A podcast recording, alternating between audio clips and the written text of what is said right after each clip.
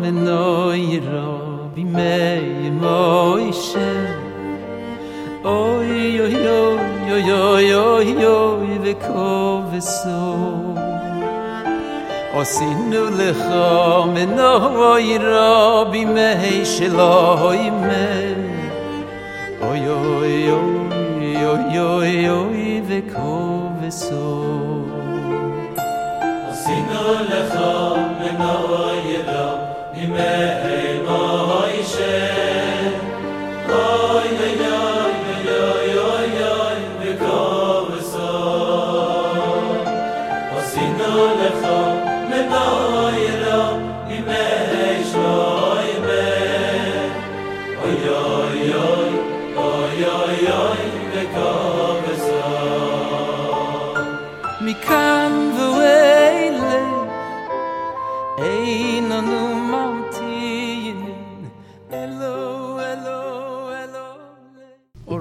Good evening, everyone. Thank you for coming. Um, tonight's shiur, tonight's class, has been dedicated by Rebbe Lazar Frankel, and this is in honor of first his grandfather's yahrzeit that is going to be on Shabbos, the 19th of Sivan. Chanoich Henach ben Meshulam Zalman Olav and also his father's yahrzeit, which comes out two days later on the 21st of Sivan, Chaf Aleph Sivan, Meshulam Zalman ben Reb Chanoi Chenech. May Hashem elevate their souls to the greatest, greatest, greatest of heights, higher and higher and then higher, and may they both channel lots of brachas to you, to your family, for all that you want and all that you need, and then some extra, with abundance abundance, abundance, abundance. Uh, this is the perfect week to dedicate a shiur or something for someone, um, for a neshama, because that's the whole meaning of the name of the parsha. Bahaloischa saneris, when you will light, when you will elevate the lamps, when you will lift up the lamps, the lamps are the souls. So what a week! What a week! What a schus! Should be a big aliyas neshama for him. The next dedication this week. This is on the CD for the Abitan family for sponsoring this week's CD. And they made and they sponsored this CD in honor of their very, very special father, a very dear friend of mine, and I would say a pillar in this community. Someone who added so much energy and, and, and life, just life to this community. Our dear friend Meir Abitan Olav Shalom passed away a few years ago suddenly. Meir Ben Shlomo Olav Shalom on Chaf Aleph Sivan next Monday, Sunday night will be his yahrzeit. May his neshama have the greatest aliyah, and may he already have completed the work up there, corresponding to the work we're doing down here, for the final push of the redemption, because that that is and always was the energy and the thrust in Meir Abitan. So the Abisha should give him already what he desires so much, the final redemption um, and Aliyas Neshama, and a lot, a lot, a lot of big, big blessings to the entire Abitan family. It's all in the package. It should all come in a, in a, in HaNidav in the revealed good. Thank you. Okay, we're about to begin the class on Parshas Bahaloischa. So the parsha begins with a mitzvah of lighting the menorah. Bahaloischa saneros. It's a commandment to light the menorah. And there's three verses, or I would say four psukim in the beginning of the parsha, through pasuk Dalid, talking about lighting the menorah. First verse is Hashem speaks to Moshe saying, that's not pasuk Aleph. Pasuk Beis says, Daber al Aaron, speak to Aaron, Vamar to Elev and tell him, Bahalois when you will, when you will raise the lamps, when you will kindle the lamps, El mul shivasaneros. You should make sure that you light them that all the six side flames should be tilting towards the center of the menorah. There is the middle part of the menorah, which is the menorah had seven branches, seven lamps. So this seven branched candelabra, all the lamps should be tilting towards the middle. That's the second pasuk. Third pasuk is that Aaron did so. Vayas kain Aaron menorah. Aaron, when he Aaron the high priest, when he, when he lit the menorah, he did it the appropriate way. Towards the center of the menorah, he lifted or he raised the lamps. When he lit it, he kindled it in a way he, that it should all burn towards the middle. Kashatziv Hashem es Moshe, like Hashem commanded Moshe. That's the third verse. And finally, the fourth pasuk is V'zem Maisa HaMenorah. Suddenly, the pasuk tells us this is the work of the menorah, meaning this is the way the menorah was made or needed to be made. Miksha, it was hammered out. Zahav, out of gold. That means the menorah was not put together from different pieces. The menorah was one piece of gold. It was chiseled out from one piece of gold. Ad Yerecha, Ad Pircha, from its main, Yerecha is its, Yerecha actually means its uh, hip, which is the, from its base, Yerecha is its base, the bottom of the menorah. Ad Pircha, until the tiny little flower. Meaning from the, as Rashi explains, it means from the most largest part of the menorah to the most smallest detail, it was all had to be hammered out from one piece of gold. In the way that God showed Moshe, so the, so the menorah was made. Fine. Those are the first four psukim in this week's parsha dealing with the menorah. And for that, the entire parsha is called Bahaloscha, which means when you will light the lamps. The rest of the parsha doesn't talk at all about lighting lamps. The question I have for you tonight is as follows. This is a question that the Abarbanel asks, and the Alshich asks, and the Ohr HaChaim HaKadosh asks. So we have four, three of the great, great, great, great commentators, great, who asked the question. We understand now, for whatever reason, the Torah is telling us the mitzvah of lighting the menorah. Now, Rashi actually explains why it was stated over here, because this comes in continuation to last week, where in the end of the parsha it speaks about the inauguration sacrifices that the princes of each tribe brought. Every day, another prince brought certain karbanis, certain offerings for the inauguration of the tabernacle of the Mishkan. And Rashi says that Aaron felt bad that he was not participating. Shevet Levi did not have a inauguration day. The Levium, the Levites, did not have a day where they were the ones that were uh, inaugurating the Mishkan. So they felt bad, and Aaron felt bad. So Hashem told him, don't feel bad. Because even though they are inaugurating the, the, the Mizbeach, but you light the menorah every day. That's what Rashi explains. And lighting the menorah, for whatever reason, is superior. And that's why the Torah puts this mitzvah over here. Good, I get it. The question, however, they ask, again, the Al Shech Benel, the Ohr HaChaim, is the, verse number four. Pasuk Dalid seems to be out of place. What's Pasuk Dalid doing over here? We're talking about the mitzvah to light the menorah. And again, the main, the main commandment that the Torah is telling us. The Torah is not telling us much detail about lighting the menorah. That's already discussed. We're still going to get to it in different places in the Torah where it talks about the mitzvah in all of its detail. Here, the Torah gives us one detail about the menorah. When you light the menorah, make sure that all the lamps are sent are pointing towards the center. They're all burning towards the middle. That's the commandment. So that's what you want to tell me, fine. Where does the, the fourth verse come over here, which tells you that the menorah has to be hammered out of one piece? The making of the menorah has been discussed already earlier in Parshas Teruma. In Parshas Teruma, in all the way in Exodus and in Shemos, over there the Torah talks about constructing a Mishkan, and it tells us how to construct all the vessels, and it tells us about the menorah, and it actually says over there that it has to be hammered out of one piece of gold. Fine. Where and how does this verse about the making, that the menorah has to be made out of one piece, how does that end up over here? Again, how the story about lighting the menorah ends up over here, the commandment about lighting it, that we know already, because that is coming to comfort Aaron, the high priest, why he wasn't participating in the in the whatever in the other sacrifices. So we're telling him this is your mitzvah. This is very special. Okay, but how does this detail and about the menorah being one menorah? What is it doing over here in Parshas Bahaloscha? The interesting thing is, is it's a simple question and it's a question that if anybody's reading with a little concentration, it will pop out right at you. Why? What's this doing over here? It seems out of place. And Rashi is silent. Rashi doesn't say anything about it. And we know that Rashi is our clarifier. He clarifies every problem that we have when we learn Chumash. And if Rashi doesn't say something, it's because Rashi knows you'll figure it out on your own. So there must be something over here of why Rashi doesn't say anything about this big question about what's this pasuk doing over here. Now, Ramban Nachmanides offers an answer, even though he doesn't specifically really ask the question explicitly, what's it doing over here, but he kind of answers it without asking the question. He says, the reason, Vatam Amikra, the reason we have this pasuk over here is because this verse is teaching you a new halacha. What's the halacha it's teaching you? A new law, a very important thing.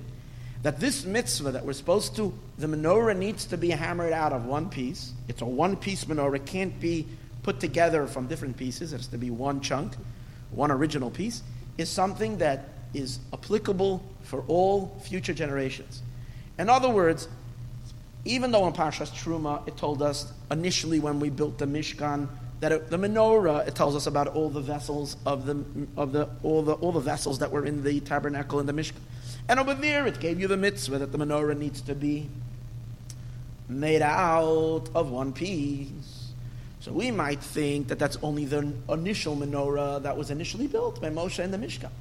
But in the future generations, when you'll make a new menorah, doesn't you don't have to keep that menorah for whatever reason. If that menorah did not last its way, and they're going to make a new menorah for your future generations, you might think that the menorah does not have to be from one piece. That that detail is not important because it, it, it does say that the menorah doesn't have to be made with all the details that it says it's only for the Mishkan that it had to have all those, the certain amount of flowers and a certain amount of, the, of, of, of they had designs that looked like, um, like, uh, like, uh, well, like, like cups, like cups and so on. That was for the first Mishkan. Not every menorah needed to be made necessarily like that. Even this that it needs to be made out of gold is not an absolute thing. If they didn't have a gold menorah, they can use a menorah made out of wood. It didn't have to. But the first menorah, yeah, which Hashem told Moshe, about it later. But the Torah wants to tell you that there's one thing that's an absolute must in the menorah. It can't be a menorah put together from pieces. It can't be an assembled menorah. Whichever material you're going to use, it has to be hammered out from one piece. That's an absolute must, and that's why the Torah teaches you. That's what Ramban tells us. That's the significance of why the pasuk says Miksha Tasa Menorah. This special verse is telling us that halach. Okay, wonderful. Nachmanides gives us an answer. We probably can say that maybe Rashi intends a simple answer like that as well. Is that this verse is needed to teach you that this would apply for future generations. The problem with saying that in Rashi is twofold. Number one, if we go back and we remember when we learned Parshas Teruma, it says right at the beginning, in Parshas Truma, right at the beginning of the Parsha, it says um, that you should do everything the way I am going to show you. V'chein tasu. If remember, everybody remembers the pasuk. V'asu mikdash v'shachanti b'socham. Make for me a Beis Hamikdash, a sanctuary, and I'm going to live amongst you. And then it says over there, do it the way I will show. I will show you. V'chein tasu, and so you should do. So Rashi says explicitly over there that those extra words "and so you should do" is teaching you that for all future generations, whenever you're going to make vessels, you should make them similar to the vessels I'm showing you now. So Rashi clearly is of the opinion that the future vessels are supposed to be imitations or carbon copies of the first one.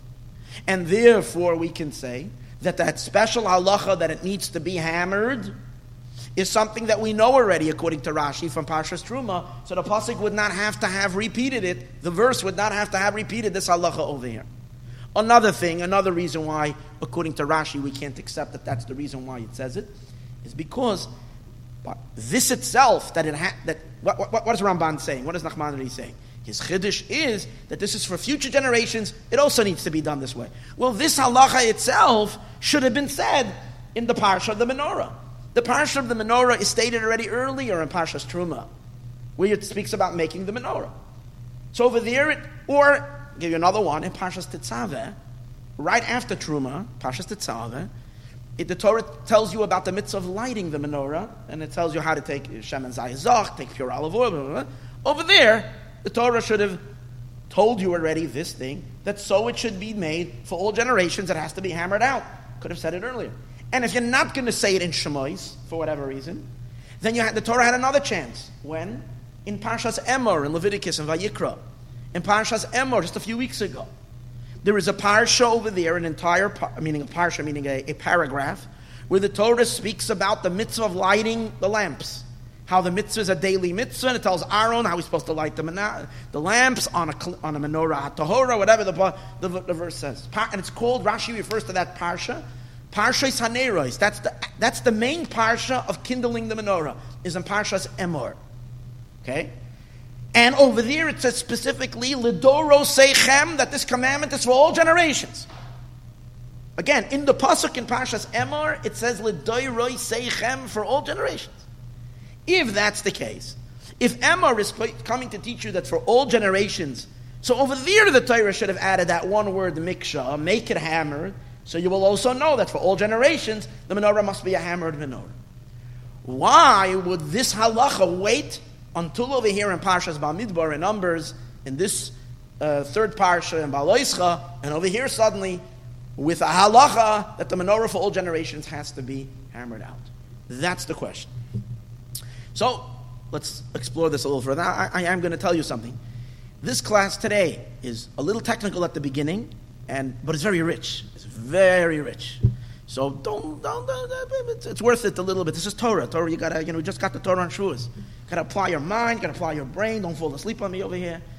Listen in, enjoy. Because the reason I'm giving this class, it's interesting. I'm not to be talking about Mashiach. I don't want to disappoint uh, uh, uh, um, over here. I'm not talking about Mashiach tonight. And everybody's, uh, but the answer is, it's not because Mashiach is off my mind. It's never off my mind. I am not talking about Mashiach because the entire class is Mashiach. Why?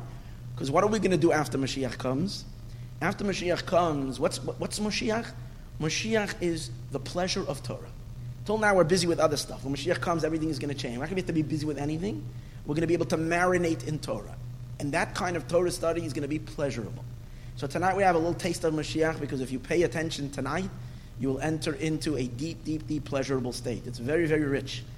So this Torah in its with its delight, even if it's a bit technical at the beginning. The Ohr HaChaim HaKadosh, okay, one of the great commentators, he suggests an answer of why the Torah has to tell you over here in Parshas Baloischa that the menorah has to be made out of one piece. Even though it stated it already, as we said earlier in Parshas Truma, it says already the menorah has to be made out of one. He says because when you get to this Parshas Baaloscha and you read the verses that we just read, this might give you an impression that the menorah, the future menorah, doesn't have to be made out of one piece.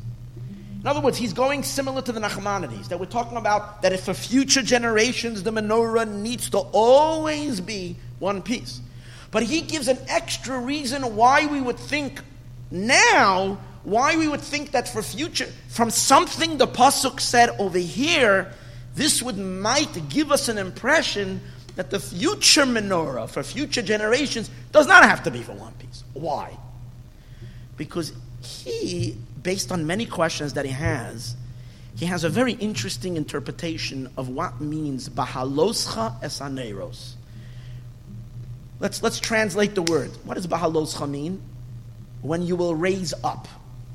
Bahaloscha means to lift up, which is not the usual word you use for lighting a, for lighting a lamp. It should say, the Hebrew word for lighting a lamp should be bahadlakascha, when you will light.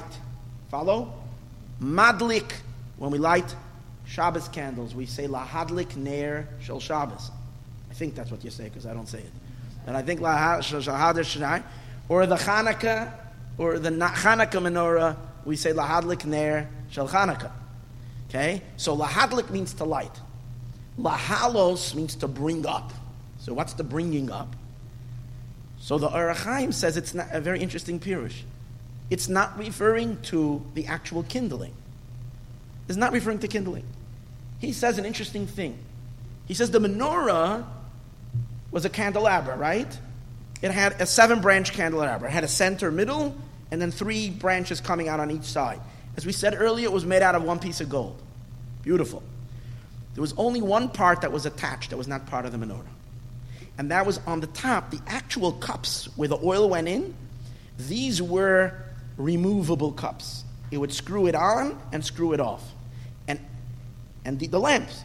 So therefore, he says that the actual thing is that every day when they lit the menorah, they would take the lamps off and screw it off, clean it, put in whatever it is, and then they would put it back on and they would screw it on. Okay, they would put the, and that's the meaning of Bahaloischa esa Neiros. Neiros are not the flames. Neiros are the cups, the lamps, the cups of it. So Bahaloischa esa Neiros means when you, Aaron, high priest, will assemble the menorah every day by doing what? By putting on the lamps, actually screwing on the lamps that he's going to put on, these seven lamps on the top. Then, what's his mitzvah? He has to make sure that the lamps are put on in a way that the tilting a little, the tilting a little bit towards the middle. That's the commandment. We're not talking about the wicks. We're not talking about the flames. We're talking about the, the cups. And that's why he doesn't use the word bahad lakascha, because we're not talking about lighting. We're talking about putting on the cups. When you put on the cups which are detached. Oh. So therefore, once you're hearing that what? When you're reading these verses, you're hearing that what? That the upper lamps were not, even though they're part of the menorah, they, they're still detached. And every day you put them on, that might give you an impression that perhaps the rest of the menorah doesn't either have to be a one piece. So that's why once the Torah just mentioned this whole process of screwing on the, these, these pieces, it needs to come back and emphasize. You should know that for all generations you have to make a one piece menorah. It can't be a, an assembled menorah.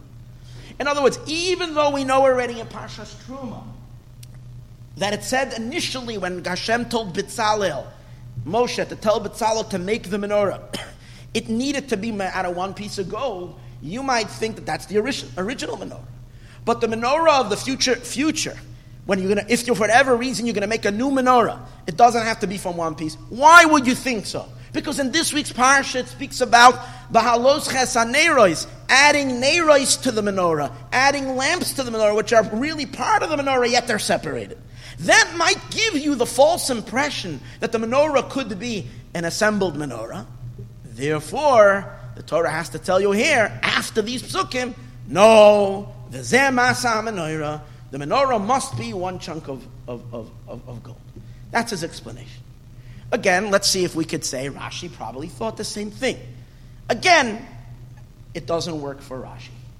It's a very nice pirush for the Ohr HaChaim, but this will not cover Rashi for not explaining it, for a simple reason. Rashi explicitly does not learn Bahaloscha means when you will turn, put up the lamps. Again, the Ohr HaChaim has a very unique way of understanding what means Balois Chasaneres. It doesn't mean kindling the menorah. It means screwing on the lamps. Oh, now we might say Rashi also learned that way, but Rashi, and by the way, the Chizkuni, who's another one of the Mefarshim on, on, on Chumash, in his second Pirush, learns the same like the Ohr HaChaim. It's a chiddush. It's a beautiful pirush. Ba'alois chasaneris is not talking about lighting the menorah. It's talking about putting on the lamps every day, which are separate pieces. Why doesn't it work for Rashi? It doesn't work for Rashi because Rashi has a different interpretation what means Bahaloscha. Rashi doesn't say Bahaloscha when you put on the lamps. Rashi says Bahaloscha is referring to the flames. If so, why doesn't it say when you will light it? Why does it say Bahaloscha when you will lift it up? So Rashi says you have to wait until the flames until the flames really catch on. Because when you light up, when you light a fire, you know, you put one, you put one, you put a, you put a candle to another candle, it's like for a second, both wicks will, will burn. The second wick, but it doesn't mean that the second wick caught fire. That it's burning itself, it's having its own bahaloscha, halav, oile. The flame is rising on its own. So the pasuk is that's why the pasuk is saying you have to stand there and wait until it really catches on. So you see clearly from this that Rashi is learning that Bahaloischa is not referring to screwing on the lamps. No, Bahaloischem actually means putting up the flames. If that's the case, why then would you have thought in any reason that the menorah could be made up of many pieces? There's, why would you have thought it over here? There's nothing in our, in our verses that would provoke that thought that needs to be, that needs to be, um, that needs to be emphasized. Okay. Chaim says according to his interpretation, yes, it needs to be emphasized, but not according to Rashi. Okay, so we're left with that question, and let me review the question. Again, what's our question? we tried to resolve it by giving answers from both from Nachmanides, Ramban, and Ohr HaChaim. It doesn't work for Rashi. What's the question? The Torah is telling you a mitzvah over here to light the menorah, and about lighting the menorah that you have to make sure that the lamps are shining towards the middle, and then suddenly out of nowhere we're talking about a menorah being made out of one piece. That's the question. What's Pasuk Dalid doing over here in the midst of Parshas Baloscha? It doesn't belong here. If anything, it belongs in Parshas Truma or in Parshas Emor, where in those two parshas you're also speaking about the menorah and the midst of lighting lamps. It doesn't belong over here. Now the next question, and here is the next question. Simple question. What is the mitzvah that is discussed in the beginning of Parshas Baaloscha? What's the mitzvah? The mitzvah is when you light the menorah, make sure that they're all burning towards the middle. So you would think that what does that mean? Take all the, take all the, um, the wicks, tilt them towards the middle. And that's a new mitzvah that we don't know. But that's also not new. We go to Parshas Shmois. I take out my Chumash to Sefer Shmois. And we open up Parshas Truma. Initially, the Parsha that talks about the construction the making of the menorah. And we look at Perek Chaf Hei, Pasuk Lamed Zayin, chapter 25, verse 37. Look what it says. V'asi, after it finishes telling you about making the menorah, it says, seha. You should make its lamps. Shiva, make seven lamps. This, by the way, is one of the proofs of the Ohr that the lamps were made separately. They're not one piece. Because after the Torah finished telling you about the menorah, then afterwards it says make the lamps. So the lamps again are the cups that go on the top. Good. Vasisas neresel shiva, you should make the lamps, seven of them. Veheles neresel, and you should put up those lamps. Veheir, they should shine al aver panel to the side of its face. So what does that mean? That you should put up the lamps that they should shine towards the side of its face. So Rashi explains in Parshas Truma, it means that initially when he constructed the lamps, he was to make a certain groove in the lamps so that the wick, when the wick will protrude from the lamp, the wick will be bent automatically, or, or rather, or I don't know if it's a groove in, in, the, in, the, in the thing, but to build it in a way, should make the lamps in a way that they're tilting towards the center. The three lamps on the, on the, on the west side should be going towards the middle. The three lamps in the, in the east side should be going towards the center. They're both going towards the center. Rashi says over there, it's not the, in Parshas Truma, it's not the mitzvah of lighting the menorah. It's not talking about lighting the menorah, it's talking about making the menorah. But Rashi says, why is the Torah telling you this here? Because Rashi is saying, because the Torah wants to tell you that the menorah has to be made originally in a way that when you put those lamps on, they're tilting towards the center. If that's the case, we have already been told in Parshas Truma, the mitzvah, that everything is supposed to shine towards the middle. The Heir al Aver Paneha. That all six lamps, or all six, should all be towards the seventh lamp, the one that's in the middle. So this mitzvah has also been already stated in Parshas Truma. There is nothing new in Parshas Bahaloscha about lamps. The one thing it tells you is that when you light, tell Aaron, when you light the menorah, make sure they're all burning towards the middle. But it's that that was said already earlier. That was said already in, in Parshas Truma, that when you light, so there's no chiddush. And even though Rashi really asked, you think about it, Rashi already asked us, what is this Parsha Bahaloscha doing over here in Bamidbar? But Rashi only asked, seeming to say, Rashi is like saying, I don't need this verse. Rashi's not asking why it's stated. Rashi's only Rashi seems to be understanding why it's stated. The, the essential verse is needed. And Rashi's only explaining why it's next to last week's parsha. What's the connection of last week's inauguration of the Mishkan to this commandment? So Rashi says that is because Aaron was feeling bad, like we said earlier, and Hashem comforted him, telling him that he's going to have this great mitzvah. Okay, fine. But Rashi is not asking the question, why do we even need this whole thing? Rashi doesn't say anything about that. Is a sign that Rashi felt that the essential need is needed. The essential verse to teach you this mitzvah, but this mitzvah stated earlier already. It's stated already. You might answer, hear this. Or you make, no, to, make, to make the question much stronger. Not only is it unnecessary, but the whole content of the commandment doesn't make any sense.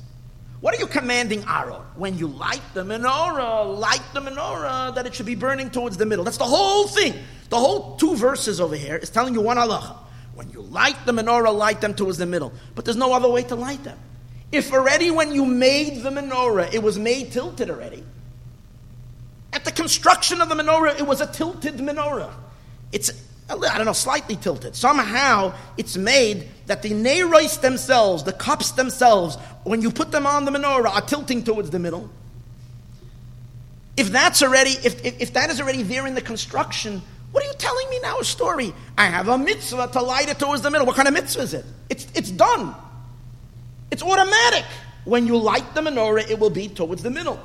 That question is asked by Sefer Divrei David. Divrei David is the Taz, one of the great commentaries on Shulchan Aruch. So he asked that question.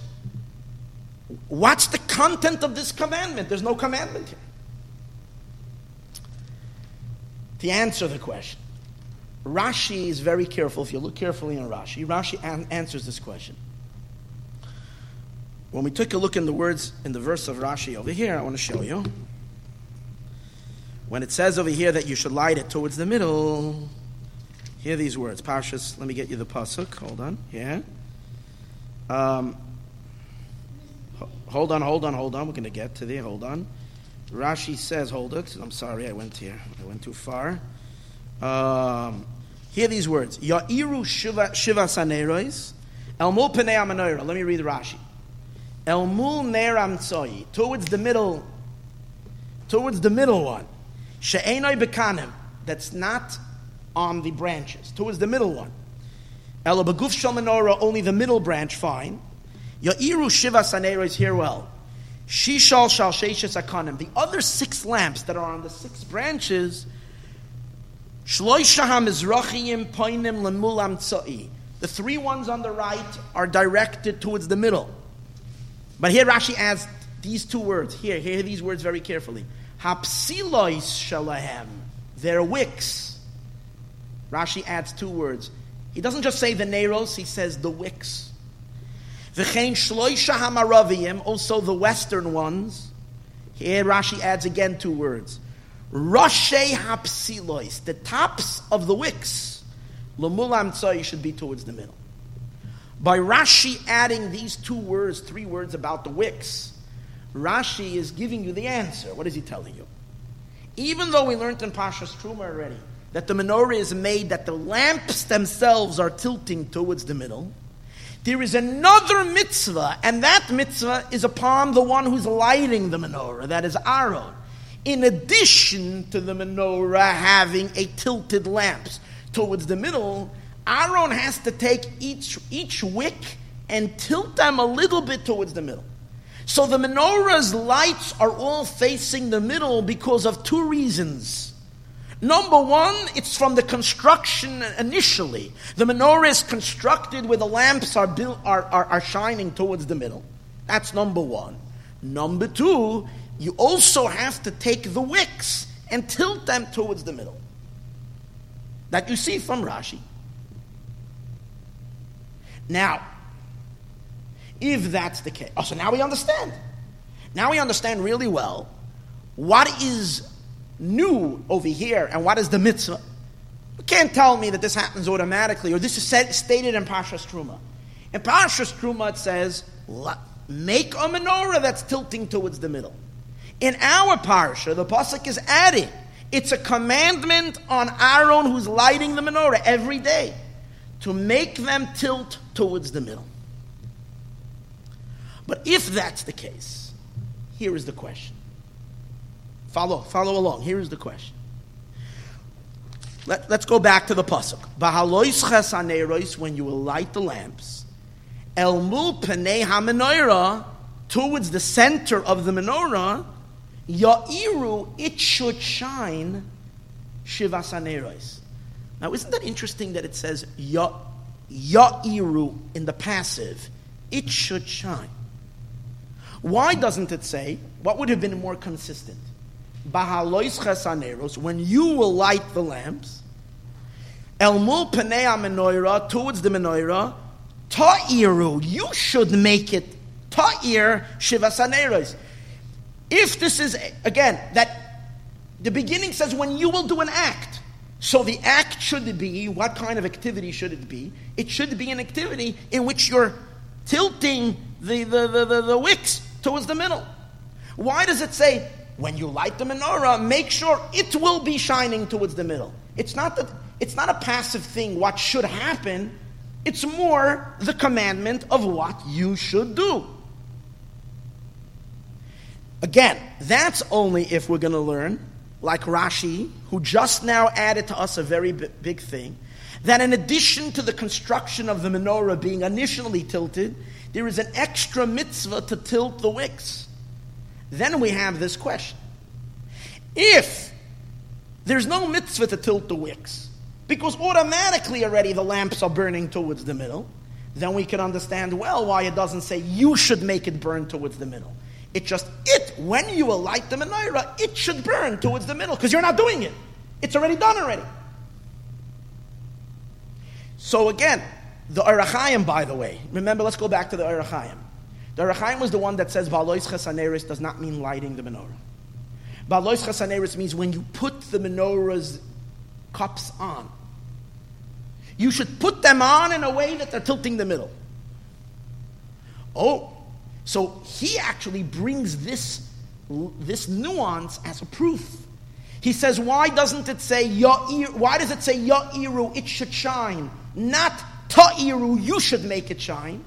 He says, because at the time of the activity that the Torah is speaking about, is not the lighting of the menorah. The Torah is speaking about the activity of putting on, screwing on the lamps.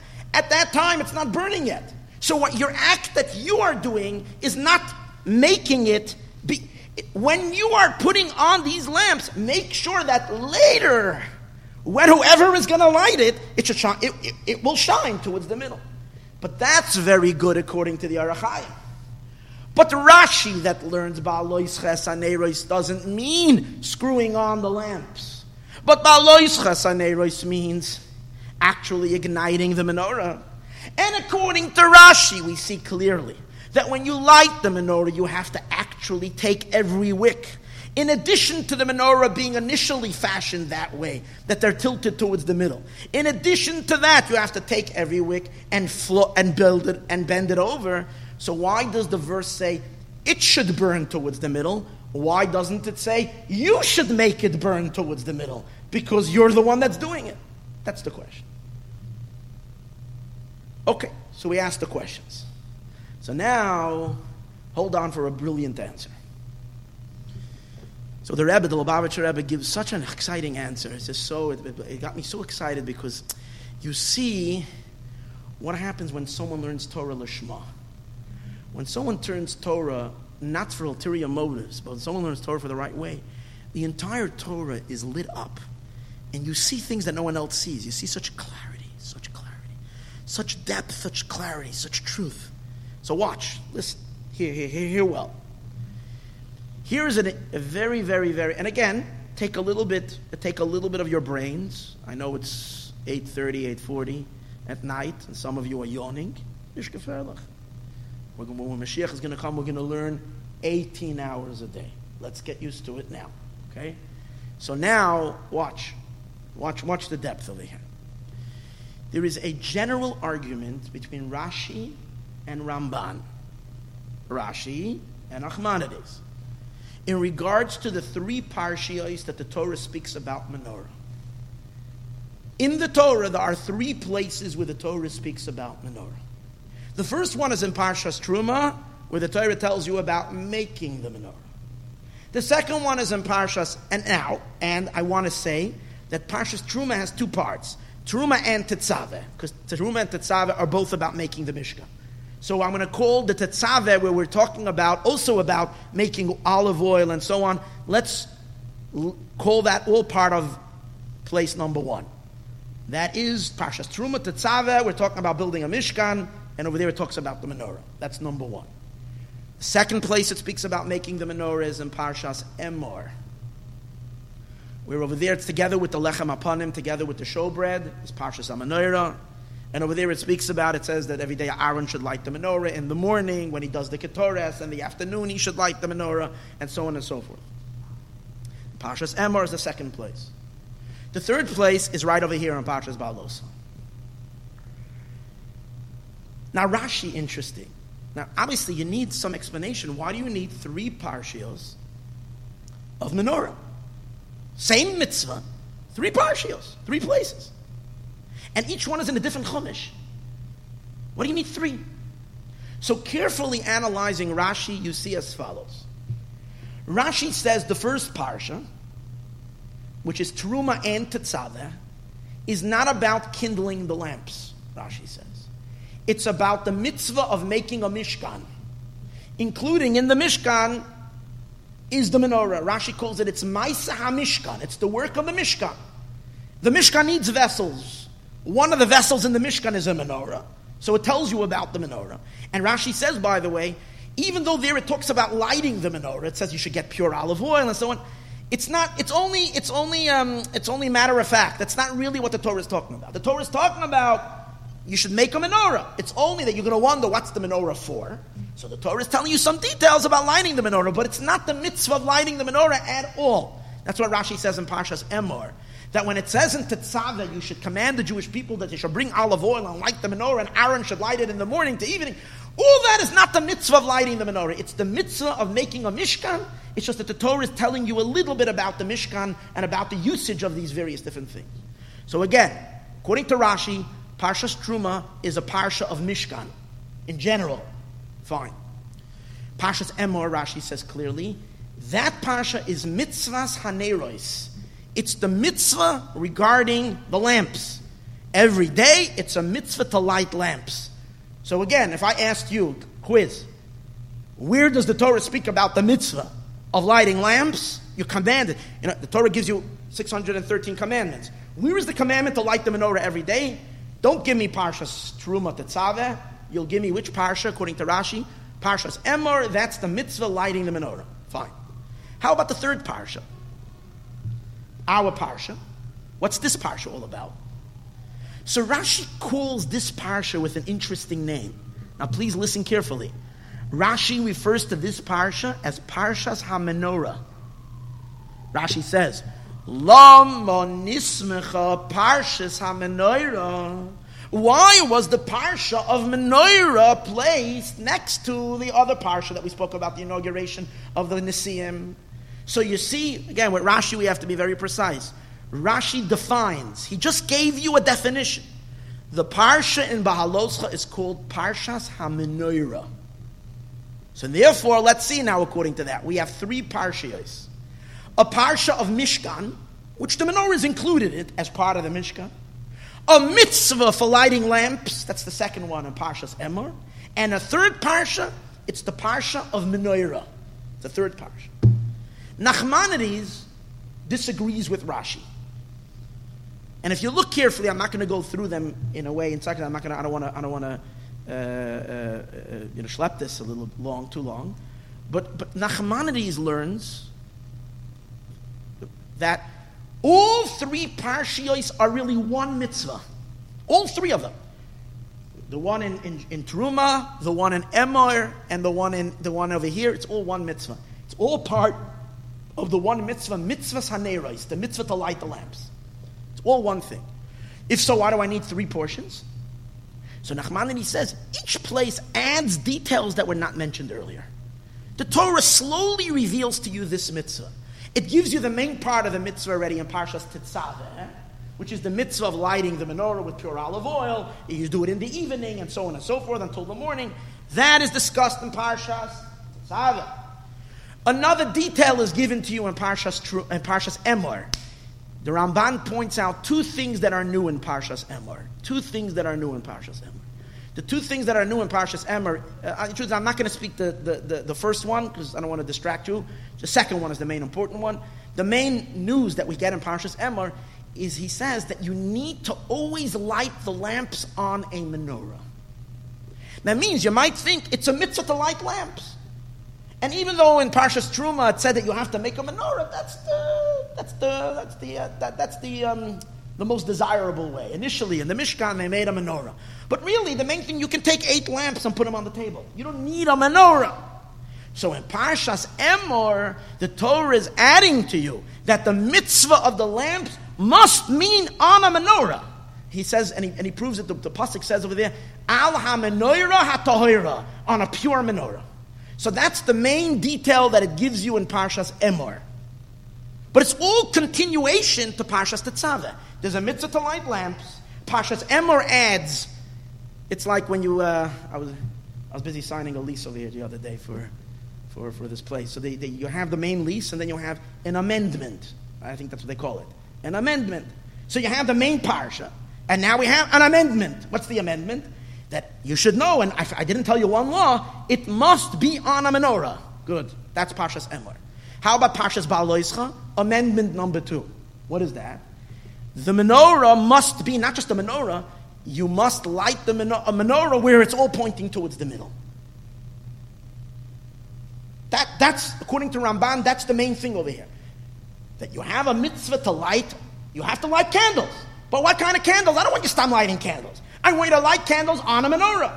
And not only light a candles on a menorah, I want you to light candles on a menorah in a way where the menorah or is tilting towards the middle, the candles are burning towards the middle. That's according to the Ramban. So it's one thing called mitzvahs haneros. Rashi clearly says, nope, three distinct parshas. A parsha of what?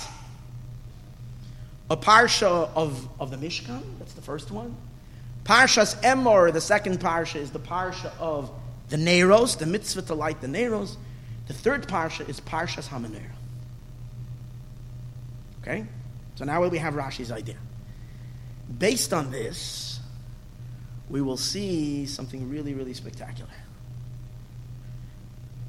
If we're saying that our parsha is Parshas HaMenorah, this parsha is the Parsha Menorah, you right away will say, how can you call this parsha the parsha of the menorah, Parshas Ba'aloischa? When the main thing it speaks about Parshas Ba'aloischa is not about the menorah. What does it speak about in the beginning of Parshas Ba'aloischa? About the mitzvah that when Aaron lights the menorah, he should light it towards, towards the middle. So it's a mitzvah of kindling. It's not a parsha. We're not describing menorah over here. We're describing the mitzvah of lighting the menorah, which is you have to light the menorah when it's burning towards the middle. Especially according to Rashi, that he says that it's a mitzvah on the Kohen to turn the wicks. That's the main thing that's stated in this parsha. So drop here already. So now listen to this point, because you missed this point, you could miss the whole shiur. Okay, so be, bear with me right now. So the answer over here, so you have to say that even though the commandment is commanding us about a mitzvah of lighting lamps, the mitzvah of lighting the lamps towards the middle is not about the mitzvah of lighting the lamps, it's about the nature of what the menorah is. In other words, the reason you have to light the lamps to the middle is because they are going, by you doing that, you are going to make the menorah what the menorah really is. So this parsha is a parsha of menorah. It's not a parsha about lighting lamps. It's a parsha of menorah. It's for some reason, it's almost like to say, the menorah isn't finished until we get to this parsha, that you should light the lamps towards the middle. And when you are lighting the lamps towards the middle, then you are completing the menorah to be a menorah.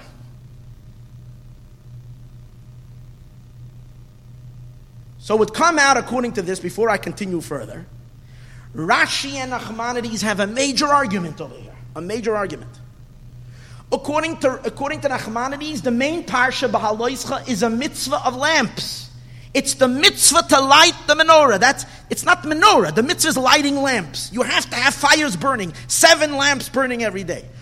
But this and this mitzvah that they have to burn towards the middle, the mitzvah that they have to burn towards the middle, or even this that it says in the parsha miksha, that the menorah has to be hammered out from one piece. Even that detail that the menorah has to be made of has nothing to do with the menorah. It's what kind of lamps are you supposed to light according to the Nachmanides? What kind of neiros are you supposed to light? You have to light neiros that are on a menorah. And what type of menorah? A menorah that's made out of one piece and a menorah that's tilting towards the middle. That's according to Ramban. Comes out according to the Ramban that the hammered out menorah is only to facilitate the mitzvah of lighting candles. Your mitzvah is done properly when you have a one piece menorah. Rashi is totally opposite. Rashi is saying like this your main objective over here is to have a menorah. There is a mitzvah to have a menorah. The fact that you're lighting the lamps, they are helping the menorah be a menorah. The fact that you're lighting the lamps towards the middle, they're helping the menorah to be a menorah. It's a total different perspective. But why? Why is it that lighting the lamps towards the middle are making the menorah be a menorah? So I'm going to squeeze your brain just for just another for another for another two minutes. I promise you, please give me the inspiration is coming. I see in so many that look, oh, hacking me on with these details over here. We're waiting for some inspiration, Rabbi. Every week you give us inspiration. You're giving me a menorah with Rashi and Ramban. I promise you, it's coming. Have Rahmanis on me and let me uh, let's get this through. because this is brilliant, not my brilliance. So here's the idea. Follow, follow. You see, when you learn in Parshas Truma about making, when you learn in Parshas Truma about making the menorah out of one piece, it's Gavaldik. What does the pasuk say? I'm going to read to you the pasuk in Truma. Again, if you miss this point, then you're missing the class. So bear with me. It says you should make a menorah out of pure gold. Miksha teyasa menorah. The menorah should be made out of one piece. And the pasuk emphasizes Yerecha its base, Kana its main pipe, Giviyaha her cups, Kaftareha her knobs, Ufracheha and her flowers. Mimeno Yia all should be from one piece. So there's an emphasis that has to be made out of one piece. But, but if, you, if, you, if, you, if you paid attention, it was only speaking about the middle part of the menorah. The middle part is its main branch. It has cups carved out of it, it has flowers, it has knobs. All of it needs to be one piece. After that, the Pasuk adds another verse. Six branches come out from one side, six branches come out from the other side. From the way the Pasuk is saying it, it kind of emphasized the one piece element that it's all one is only the center. That's all one piece. The six branches on the two sides, even though technically Rashi, the, pers- the verse says clearly it should come out of it. Yoitzim should come out. That means you don't add them later. You don't take crazy glue, make a thing, or, or meld it on, or weld it on, I mean, or weld it on through a welding process. You have to make it from one piece. But from the verses you can see, after you made the menorah, you don't have any way of seeing that these six branches are really one piece with the middle. Maybe it was welded. You don't know. You don't see it. There's nothing there indicate. The middle branch, you can see it's all one. But the, the, that's why the, the, the, verse says in the beginning, miksha, you should hammer the whole thing out. But when it comes to the next verse, it says three coming out of one side, three coming out of the other side, and there's nothing looking at it, there's nothing there showing you that these three, that these branches are all one piece, especially after, if someone is not watching the person making it. In the end, they couldn't make it, they threw it into a fire, it made on its own. But if someone is not there watching Betzalel or whoever it is making it, you have no idea that these pieces were all made out of one piece. You don't see it. Ah, so here the brilliance. So the Pasuk is saying, but since the menorah really does have to be one piece, when will you see a one piece menorah? When Aaron when you light the menorah, the pasuk says over here in Parshas Ba'aloischa, I want to give you the menorah. Now the Torah is saying, Rashi refers to it. This is the parsha of menorah. You want to know. You need to know what the menorah is. The menorah is a one-piece candelabra. How do you know that? Because when Aaron lights the menorah, he has to light it in a way that all of them are tilting towards the middle. What does that do to the viewer, to the person who's watching the menorah burning? What does he see? he sees a center middle, and he sees everything is nullified towards the middle. It's all surrendered, it's all part, they're all tilting towards the middle. From the fact that the, when he's lighting the menorah, they're all being lit towards the middle, that is completing the menorah. That's making the menorah be a one piece menorah. So the parsha over here is not a parsha about lighting lamps. The parsha of lighting lamps was stated earlier, the parshas Emor. This parsha comes to highlight the menorah. What kind of menorah do we have? A menorah that's all one. You want to see the oneness of the menorah? Wait. When you will light them in the menorah, you will light them all that, the, that, that, the, that they're all facing to the middle, and then your menorah will be one. And now we'll understand why the Torah says that verse. What was the first question I started the class with? How come the Torah says suddenly over here the mitzvah that it should be one? It should be hammered out as one. Now we understand. That this last verse, Pasuk Dalit, according to Rashi, is clarifying the last two verses. You might think that the mitzvah of lighting the menorah towards the center is about your mitzvah of lighting lamps. That the mitzvah of lamps, it's, it's something to do with the person doing it. That when he lights the lamps, it should be towards the middle. That's not what it is. It's not about the, the, the lighting of it, it's about the menorah. The finished, the, the lit menorah. What kind of a menorah is it? A menorah that's one. What's going to bring out and reveal and express the, the, the, the, intrinsic oneness of the menorah? The lighting of the lamps. How do you see that? The Pasuk emphasizes, ha This is the work of the menorah. Miksha. It's all hammered out. And take a look. That's why the Pasuk over here in, this time, in Bahaloscha, when it says Miksha, should be hammered out, it doesn't give you much detail. It just says ad yarecha from its base, ad pircha to its, fla- to its flower. It doesn't say like it says in Truma, the flowers, the this, the that, because that doesn't want to say that. It wants to give you the emphasis. The entire thing from top to bottom is one thing. If you look in Rashi over here, Rashi says also, um, um, uh, hold on, the words Rashi uses very. Per-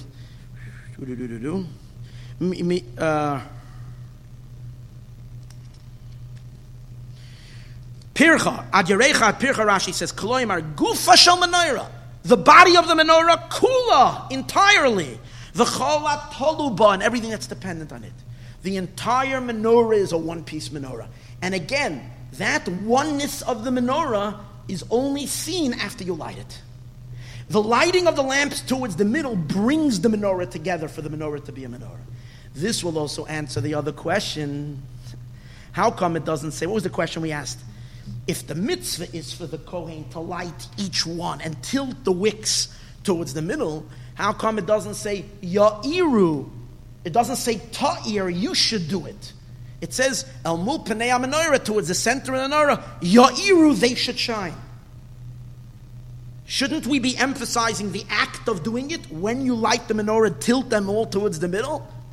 That's the mitzvah. No, it says Ya'iru, they should shine. Now we understand why. Because the main idea over here is the Torah is not speaking of the mitzvah of lighting. The main objective over here is not the mitzvah of lighting. The main objective is the effect. What kind of an effect is it going to have? What's the effect?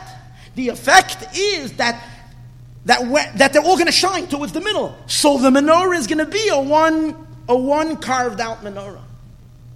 And that's, by the way, also where Rashi gives the reason why they all have to shine towards the middle.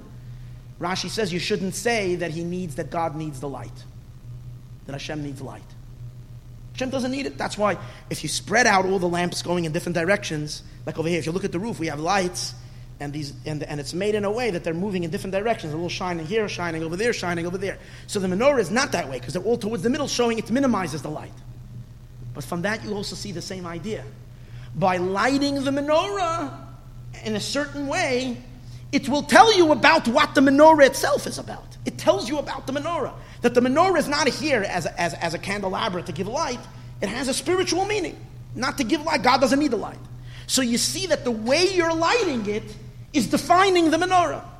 But now we're left only with one last question. The last question is when Rashi says at the beginning that why is this parsha connected to, um, to the story of the Nesiim, the, of the princes bringing their karbanis. And Rashi says the reason is that Hashem is comforting Aaron and is telling him that your zechus is greater than them. Your merit is greater because you're going to light the menorah. If we're going to say that this parsha that we're saying now is not the parsha of lighting the menorah, it's not the mitzvah of neiros, it's just the parsha of the menorah itself, then what's, what seems like Rashi doesn't, is, is, is, is, is, it chas seems like Rashi's off. Because why are you putting me the parsha of the menorah here? You should put me the parsha of mitzvah of lighting the menorahs. Because what we're saying now is that even the mitzvah of lighting the, the neiros over here is not about the mitzvah of lighting the lamps, but about making the menorah. But that's not the issue over here. The idea is Aaron is lacking in a mitzvah, in, in the karbanis, in the offering on the Mizbeach, and Hashem is comforting him with another mitzvah, that his mitzvah is greater. But if we think about it, it's really, really, it, it, it, this is precisely the point. Why is it precisely the point? Because when we look at, at, um, at, at, at Rashi's explanation, and you see Nachmanides, Ramban, objects to Rashi.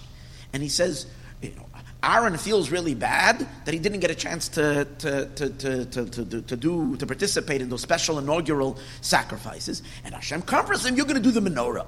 So the Ramban says, well, why is Aaron feeling bad? Those very days that the that the Nesiim were offering the, the, their offerings, first of all, it was Aaron the one that was doing all the officiating and doing the actual offering of them. But even more than that, he says there were so many other karbanos that were offered on those very 12 first 12 days of the Mishkan. So why is Hashem have to come on and so, comfort him with something else with the menorah when he himself is doing so many more karbanis on the Mizbeach itself? So it is explained elsewhere. Um, in another one of, of the Lubavitcher Rebbe's talks, but he makes reference to it over here. And again, a brilliant, brilliant answer and explanation. He says Hashem is not comforting Aaron with the fact that he's, that he's lighting a menorah, that he's doing a bigger mitzvah.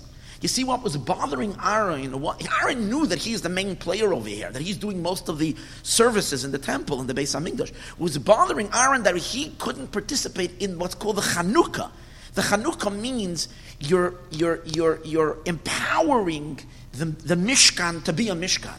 You're giving it like, Chanukah actually comes from the word educating, educating, like you educate a child when you bring a child to school in the beginning, you're empowering him to be a learner, to be someone who's going to spend his life growing. So it takes a certain effort at the beginning of his of his of, of the of a person's education to excite him. You give him extra candies, you give him extra things to make him into a vessel. That's the idea. That's the idea of Chanukah. And Aaron felt that even though he was doing the work, he wasn't part of the completion of the Mishkan in making the Chanukah, in, in, in, in making the Mishkan into a Mishkan. So on that, Hashem answers him, not that he has a mitzvah of doing the menorah.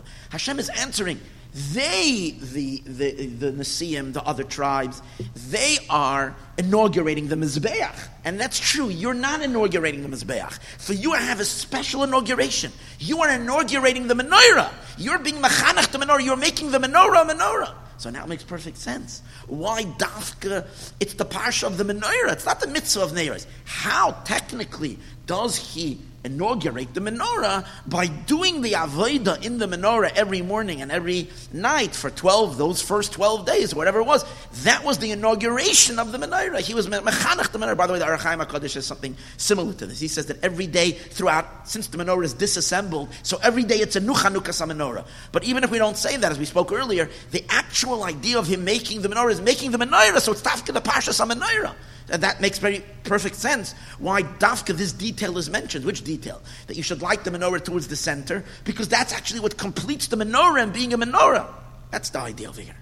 So, what is the spiritual significance over here? So, the spiritual significance over here comes out as follows. According to this, we have a major argument. We all agree that what? That when we light the menorah, we have to light the menorah where all the lamps are burning towards the middle. The question is, in which direction are we going? According to Nachmanides, the reason the menorah is, a, is one chunk, miksha, it's all a hammered out menorah.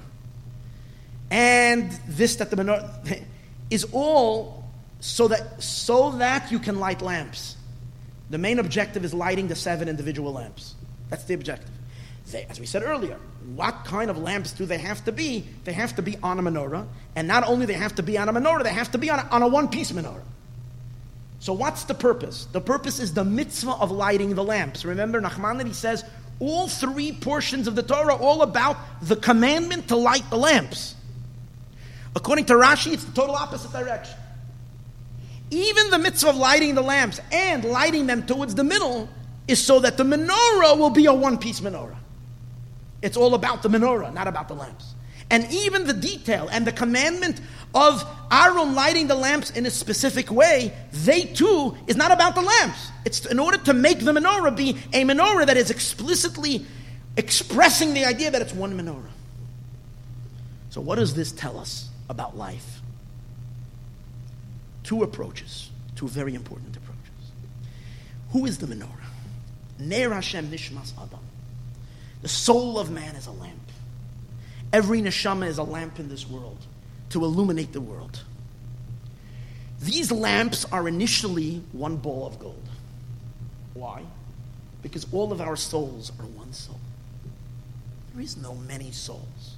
We all, we all originate as an indivisible piece of God. And therefore, all neshamas are one entity. There is no difference. Beginning of the Alter Rebbe, the the the the, the Zalman of Liadi says in Tanya, he speaks about our neshamas. He says, "Kulan Perek Lamed Beis," very important chapter to learn many times. Kulan Mas Imois, all neshamas are exactly even. Va'av Echad Kulana, and we all have one Father. And all souls are completely unified. And you can't have a bigger soul, a smaller, small. We're all one. That's in our original, original quintessential source. Our souls are all one. That's the, and that's expressed in the idea that the menorah is miksha, it's hammered from one piece. But then the menorah comes out into full expression. And when the menorah comes out into full expression, there are seven individual lamps. As explained in Hasidus and Hasidic discourses, seven lamps represent the individual service of each individual Jew. The Jewish people are divided into seven general modes of service connected to the seven sphirot, the seven attributes. Seven divine attributes, seven types of souls. Some neshamas, their main service and main contribution is chesed, kindness. Other neshamas, they're here in this world to fight battles. They're mainly about discipline. And other ones are mainly about submission. And others are about regality and royalty, influence with speech, and so forth and so on. These are neshamas, each neshama is different. Now, really, the seven, but the idea that, they break, that they're divided into seven really means that later they become divided into a, the, the, the, the 600,000 souls because this that every neshama is different is a combination of the sphirot. Every neshama represents a unique combination of various different attributes. So it really, the origins are the seven, but from the seven, they're blended into the gazillion different types of souls that there are. So the seven lamps individually represent you as an individual, your unique contribution that only you can do, no other person can do in the world is you and you, your godly light that you need to shine on the world. You're an neshama, you're a piece of God, but you're, you're uniquely carved and shaped in a way that no other person has ever been shaped. And as a Jew, you're a major expresser of divine light in this world in your own way that only you can do. Your own mitzvahs, your own unique personality that make you you. Now comes the Kohen. What's the job of the Kohen? That's the tzaddik. That's the Rebbe. That's the. And what's his job? His job is to fire up the souls. We fall asleep on the job. We forget that we're beautiful souls, we're godly beings. Sometimes we think we're nothing more than our body, than physical, than a, than a sack of, of, of, of, physical flesh, bones and flesh. Sometimes we forget we think our life is about eating and drinking and having a physical, material good time, and we forget that we're here. God needs us in this world. Hashem sent us to illuminate, to shine, to give, to show of the Abishter's beauty in this world. So we need a tzaddik. So the Zohar says that Aaron HaKohen, who is really the source of every tzaddik, of every rebbe, whose main inyan is to fire up the Jewish people, inflame them in their service, the Zohar says that he's called Shoshvina de Matrenisa. He's the one who brings the bride towards the groom. He carries the kala towards the chassid. That means Moshe Rabbeinu is the one who brings God to the world. By bringing Torah to the world, he's called the escort of the groom. Aaron is called the escort of the bride. Every day, Aaron flames, brings out our beauty, our light of each individual Jew the idea that all the that all the lamps need when you light the menorah it needs to shine towards the middle means that when you ignite when you're ignited when you're serving Hashem as an individual Jew when you are being you in the most beautiful way you can be you and you do what no other person can do and make your beautiful contribution You cannot do that as an independent being, that you have your thing. It doesn't work that way. You're part of one menorah. And yet your light has to shine towards the middle. That means that even you have to be very cognizant of your individuality, but at the same time you have to realize that the main being of who you are is one idea. You are, a, you are the menorah of God in this world, and you're here to serve your Creator. I'm here to serve my Creator, and that I share with all other billion souls that there are, millions of souls. All other millions of souls of the Jewish people throughout all the generations. I share a common denominator. The common, the deepest point is all the same. We're all here for a singular mission to serve our Creator. What that service is, every person is different, is unique and special. But that must be sensed in your service. It's not chas v'shalom. If you're doing your own thing and you're, you're about yourself and about you and about what you are, then you're losing touch with the singular unity, which is God, which that's the whole point of it, to bring Hashem into the world. Hashem's unity has to shine through our individuality, through our uniqueness. But we, as when Aaron ignites our souls and when we approach, when we get excited to do what we need to do as a Jew, shine towards the middle. Appreciate that you're not you as you, you're you as all millions of Jews being expressing their godliness through you. But we're all focused towards one thing. We're all unified as one because we're all served. My service might be very different than yours, but at the core we're the same because we're all serving Hashem. It might be so different. That's the meaning that all of them have to be towards the middle. Now, that concept, that all of them have to create one menorah, can be appreciated on two levels Rashi's appreciation of it or Nachmanides' appreciation of it. What do we mean by that? The way the unity, the way the unity and the individuality, the singular and the multiplicity of, of our beings are joined together, the way they connect, can be in two opposite modes. There is the simple mode and there is the deeper mode. Rashi stays on the simple plane. The reason why Rashi stays on the simple plane, because Rashi wrote his Pirush for five-year-old children. Rashi says that. I wrote my Pirush for a Ben Chamish Lamikra for a five-year-old. So Rashi tries to stay as literal, as simple as possible. Therefore, when you learn Rashi, you know that Rashi is like speaking on the more surface level. Ramban Nachmanides includes in his service very deep secrets. He says it in his Pirush. He says in the beginning in his introduction that I've included in my book deep secrets. He writes Kabbalistic secrets all the time, Nachmanides. So Nachmanides takes a more, a deeper, more esoteric approach. So, on the simple level, as we approach our Judaism and our service to Hashem and our individuality versus our oneness, how does it work? According to Rashi, the main objective and the purpose is one menorah. That means, what's the purpose of our lighting, kindling our lamps, igniting your soul? Igniting your soul is to elevate you to elevate you out of you being you and me being me and all of us being enmeshed in our stupidities. But we should be ignited and focused towards God. And when we all focus towards God, that unifies us together and all the Jewish people become unified as one and we transcend all differences and we are one entity, one with God.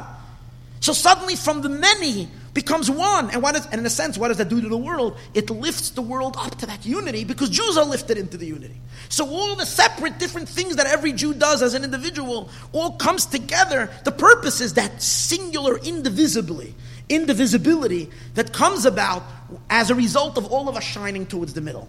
I might be doing an act of tzedakah over here, but my head is towards the middle. I'm doing it because I'm surrendered to God. I'm doing what God wants me to do and you're doing whatever you're doing. You might be studying, and this guy is, is, is, is, is in deep meditative prayer. Everybody's doing something else, but we're all serving one God. And what's sensed in our service is that oneness. So we transcend all the differences and turn into one. And that's the purpose. So the reason why, again, in, the reason why we have to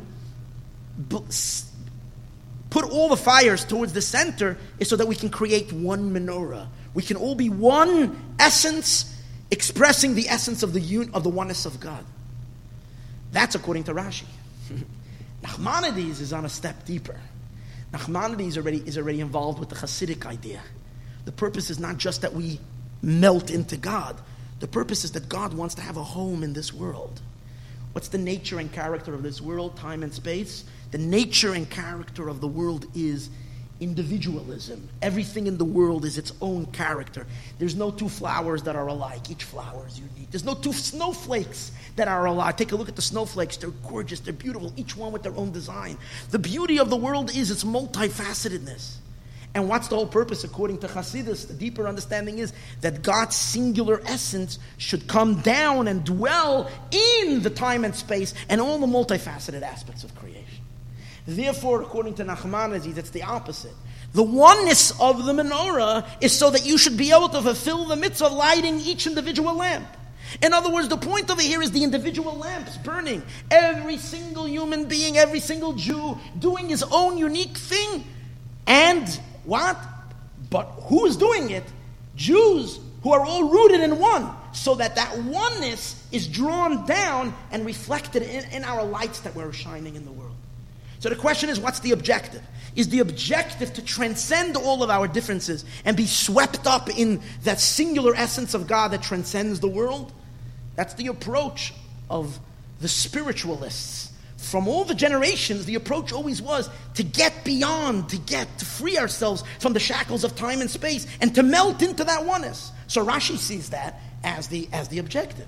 Nachmanides, however, is, has a, is coming from the deeper Hasidic perspective. The purpose is not transcendence into that oneness. The purpose is that that oneness should come down and manifest. God ultimately wants to rest in this world.